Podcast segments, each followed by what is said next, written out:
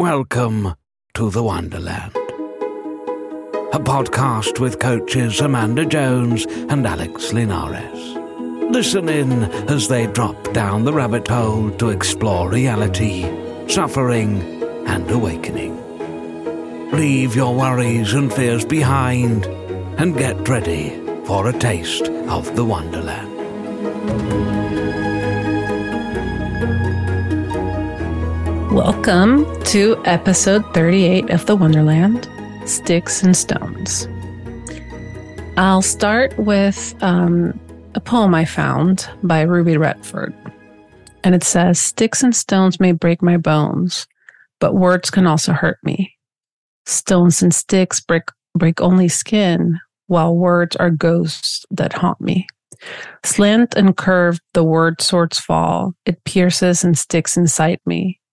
Bats and bricks may ache through bones, but words can mortify me.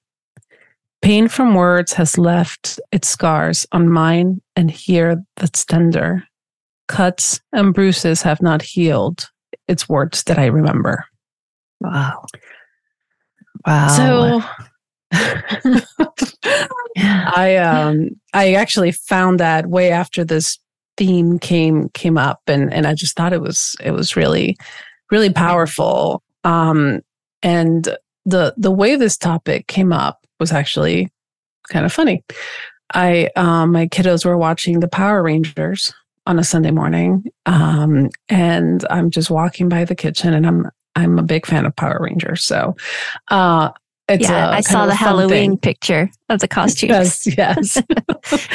um, and it, it, it's just a it's an interesting kind of background, but they basically they have the best villains, and that's why I love the Power Rangers. Right? They have these really creative villains, and that's what this episode was focused on. The name of this villain was Sticks and Stones, and I just that I stopped in the middle of the hallway and turned around like what what's happening here so the whole premise of this episode is that um, the Power Rangers, who are trying to save the universe, encounter this villain. They get sent this villain by the master villain, and his name is Stick and Stones. And they all have the different themes, and and they're they're kind of powering up. And this villain would just say things like, "You'll never be as good as your sister," and they would power down or he would say, Oh, that's the best you can do. That stupid hat. And then they would power down and and you know, you would have this really funny interaction of these super, you know, powerful humans that have been given this gift. And then all this villain would do was say a couple of words and that would drain from them. And they were fighting that drain. And I just thought that was genius. It's brilliant. it's so brilliant. Um, You'll never be good as as good as your sister. You'll oh, never be as good as your sister. And she's like, oh, "Is he right?" and she's like, "No, that's not true. I'm a Power Ranger." And I just found it fascinating that it was so comical and over the top that my brain was very silent. Like mm-hmm. it felt seen. That mm-hmm. little voice in my head that says that that wasn't good enough and and I think the over the topness of seeing it so cartoonish. Yes. Um, it helped me remember how impersonal that voice is. Mm. Right? Something that can be crippling to someone, such as you'll never be as good as your sister. You say that out loud, and I don't have a sister, but I do. Most people who have a sister would probably raise their hand and be like, yeah, that's popped in my head. Yeah. And oh, yeah. It's this kind of universal, impersonal series of words that mm. seems to be in the ether of being mm-hmm. human and having a mind and having thoughts. And it was so powerful to see that it has nothing to do with the words or the content or how it was learned. It's all about who it's talking about, the you that is in the middle of that. And that's really what it, this evolved into. I thought it was an interesting kind of pointer, right? Like, oh, there's this this very impersonal voice that tends to have these universal complaints and um, judgments, issues, criticisms, judgments, criticisms yeah. about the world. Um, but what is this other um, impersonal and universal experience of the one that this is happening to, the one that's having these thoughts? So that's kind of what I wanted to explore today. I think we've explored this in different ways, but I think mm-hmm. this is kind of a more head-on way to to talk about the the the referent the referent uh, point of those thoughts of who the you in the middle of those judgments is. Yeah. I see I see two things here. The referent, the one who's assumed to be hearing them and and and being the the object of criticism is not is not seen to be inseparable from the voice. It's not seen, it feels like they're separate. They're two separate things. And if that is our experience, then we will go forth and try to change the story, try to say, no, that's not true. I'm okay or whatever, which is fine. But the deeper thing here to see is that the, the one that's talking about and the talking are inseparable. They're the same phenomena. They're the same thought construct. And that doesn't make any sense to the logical mind that, that sees separation, but we can get a sense of how that's true. And uh, the second thing is where does this criticism come from? And it seems to me to be echoes of learned ideas that were kind of logged in the system as being uh, check-ins, kind of a, a, a check and balance system of how you're doing, you know, based on parent, parental or friends or you know, the quote outside world in general. Um, just these little nuggets that were learned to be kind of benchmarks of um, keeping tabs on this idea of myself, and and which is a bizarre idea in the first place that we learned that there needs to be something to keep tabs on, lest it go running wild with abandon. mm-hmm. Yeah, that definitely resonates. And um, I, think we've shared this quote uh, by Alan Watts before. Um, he says, We seldom realize, for example, that our most private thoughts and emotions are not actually our own, for we think in terms of languages and images which we did not invent but were given to us by our society. Exactly. Yeah. And I think that's a really interesting um, piece to contemplate, right? Which is the, the language piece of it that in, in that sentence uh, that, that we're using as an example, you'll never be as good as your sister. All those are concepts, mm-hmm. right? And all those were learned. So every piece of that, every building block of that as a concept, including what that arises, uh, the feeling that arises, mm-hmm. it's learned, right? We, yeah. We learned that um, we need to gauge ourselves against others. We learned the concept of you and a sister being better than, and really realizing, like, wow, all that is learned yeah. and it arises it can arise reflectively or spontaneously that that piece i you know i, I don't have a lot of um you know insights exactly on on how that happens, but it does. You know, we're just present to this experience of things arising, and um, and then there's this the identification piece of it too is something that's learned.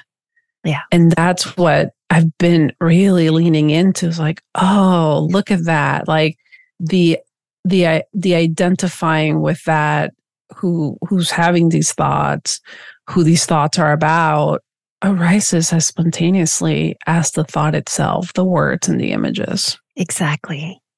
And what that points to for me is that is our our emptiness at essence.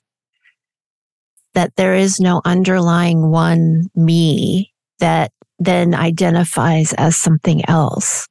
But there's this freedom and openness and emptiness that is, that is available to take on these roles of identification. It is, it, it isn't like I am identifying, excuse me, as um, not being good enough. It's that the not being good enough is taken on wholly because there's just emptiness there. And it's a game of costumes, a masquerading, a hallucination. There's, yeah. there's nothing to un, uh, uncouple from it because it's all one appearance in that moment. Just like you said, it's immediate. Yeah. It's immediate. And I think that's so powerful. Um, Amanda, because the point you made the head, if we hear something like that pop up and we identify with it, our society has been trying to fix that for so long by by counteracting the thought by proving it wrong by digging up why you feel that way about your mm-hmm. sister but going back and saying that that whole concept is almost downloaded from brain to brain from yeah. from the brains that learned language mm-hmm. um and we're not just learning words we're learning the concept what it stands for that is what we're what we're carrying through the generations and then realizing that this is so impersonal even though it's felt here it is learned. Every single piece of that is learned. I don't have to fix it. I don't have to get rid of it. I don't have to feel any differently about it. I don't, nothing has to change except to see, to really sense that it is part of that learning, that passive learning that this is, that seems to happen in our experience. And I think it's important to highlight what you said before is the learning is also the feeling. They go together. They're mm-hmm. inseparable. It's not just the concepts that were learned, but the whole thing, the mm-hmm. reaction, the feeling, everything is, is learned. And so that's why I think it can get confusing when we say, when we try to battle the concepts and the stories. No, I'm not like that. But why, if I know I'm not like that, why does it still hurt when that is said? Well, because they're inseparable. The feeling is also a learned reaction. Yeah. And that's been um, such an evolution for me to realize that that learning is not just an intellectual yes. process of images, but but truly a physiological arising, right? Yeah. Of of learning, even like where we begin and end phys- mm-hmm. physically. It's all a learning that takes all our senses and then creates these bundles of of um mm-hmm. of concepts that that we experience and that's that's what I loved about the cartoonish nature of how it was presented to me in that day because now when that voice arises, all I can think of is that character. Yeah, it just all. takes the it takes the whole thing. Uh, it, it reveals the whole thing to be up on stage and and cartoon including the feeling of it. And, yes, and that's that's inc- the yes. huge shift is that yes, yes. Now, yes. when it arises and it doesn't feel like certain thoughts are never going to feel great yeah. because the thought and the feeling are the same thing. Yes, I think that's and, a huge distinction. Yeah, yeah.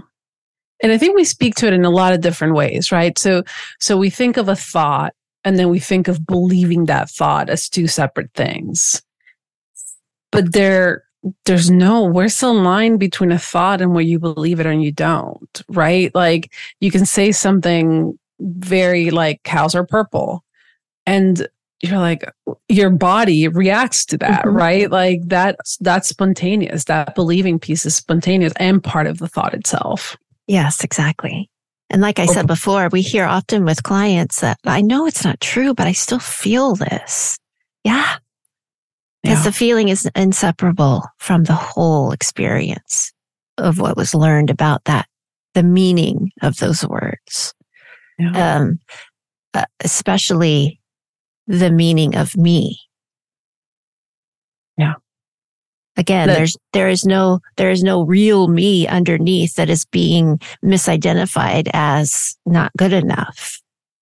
And I and that I have to fight for to be recognized and relevant. No, see the real me. That's not me. That's just, that's another whole confusion bundle just from innocent misunderstanding. Yeah.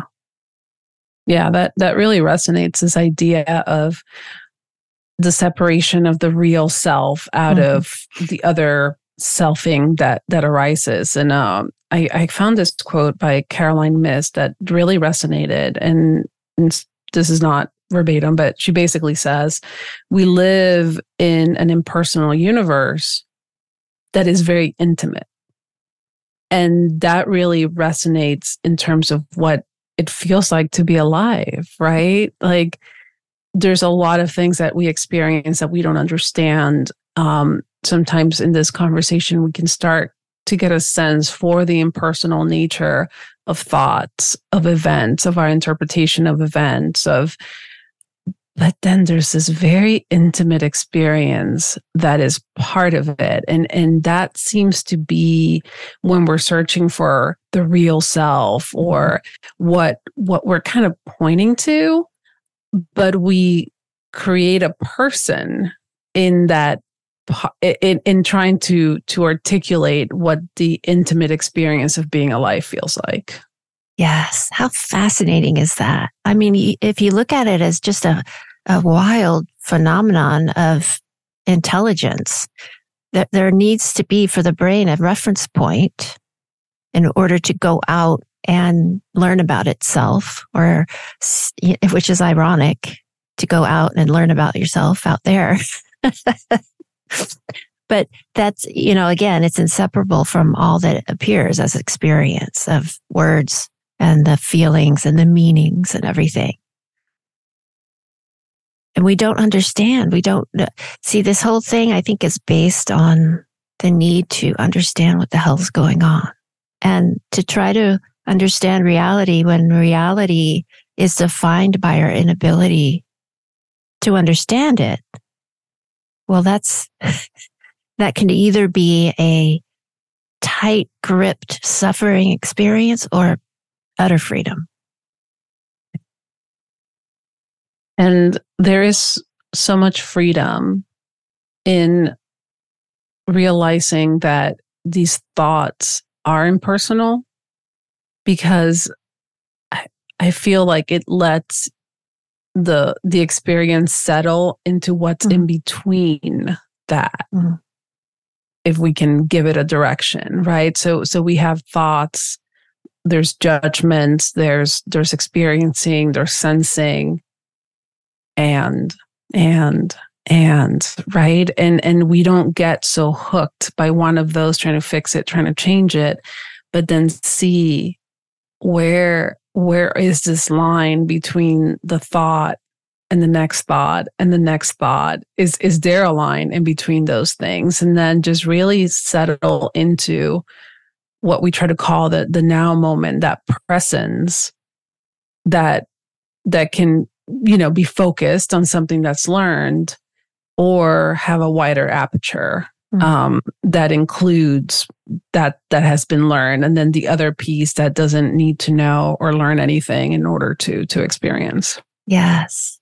It's so fascinating, this feeling of it being personal. We hear that all the time, don't we? It, but it feels so personal. How can you say it's not personal? It's about me. well, uh, the little nuance there is that there is no persona. There is no person, but personal is a, one of the feelings that we apparently experience. And the confusion comes in when we innocently don't see that the personal is it referring to an actual No. unchanging, solidified, fixed in place entity. Yeah. Personal is one of the feelings. And that's why it's Yeah. impersonal. Sadness, happiness, joy, anger, personal. It's all that kaleidoscope of experience and, and feeling. Yeah. I, I love that. I think that that really resonates in terms of we've talked about this around the word familiar. Right? Mm-hmm. Something that feels familiar. What is that, right? And and if you expand that as a flavor of experience, just like sadness, yeah. just like anything else, then you start really getting a felt sense that that what it is because there's moments in our day that we're not a person having exactly. experiences, right? There's exactly. there's plenty and usually we notice after the fact like, oh, I was distracted or I was mm-hmm. daydreaming mm. or we have all these, but all it means is in that moment the the the feeling of personal wasn't there. Exactly. It's like the feeling of sadness or hunger or being rushed. Like all these are just part of the experience. Um, I was uh dropping off my son at school and they had this huge wall and in huge letters and probably walked by it a million times and it said character development. Oh. and I just stopped dead on my tracks and and just read those words and it was kindness and sharing and and I just it hit me so hard like that is the process that we mm-hmm. go through in our childhood. Yeah. It is a true character development. And that's fine. It's perfectly functional in our society. It's yes. It's, it's yes. What we've done. But that's what it is. It it just, you know, when you read a word and it feels like you it's like the first time you read it or yeah. a concept, like that's really how it landed. And it there's just a lot of freedom in seeing the impersonal part of that development as well. That's that's enlightenment is is seeing the character development is is referring to the drama club. Like when you said that i saw that it was a sign on the door to the drama room. Mm-hmm. and per, yes uh, perfect yeah, that was actually one of the classes that we did in drama. Was character development. Yes, it is. it is, and the, and that's the uh, the thing to see. I think is that that's never that's all that's the only thing that's happening. There isn't mm-hmm. real life and then theater. It's all it's all drama and theater and comedy, and and to be able to have the freedom to allow yourself to be a character with abandon and switch roles with abandon and and and recognize the spontaneity of how those arise uncaused undone by some real self somewhere pulling the strings. There's there's just a relaxation. There's a there's a flow. There's a wonder. Yeah. Mm. I think I, I have the perfect quote to, to close us out today. And of course, is by Alan Watts. And he says, Man suffers only because he takes seriously what the gods made for fun. This has been the Wonderland Podcast. If you'd like to explore further with Amanda or Alex, visit Amanda's website at uncoveryspace.com or Alex's website at kanemacoaching.com.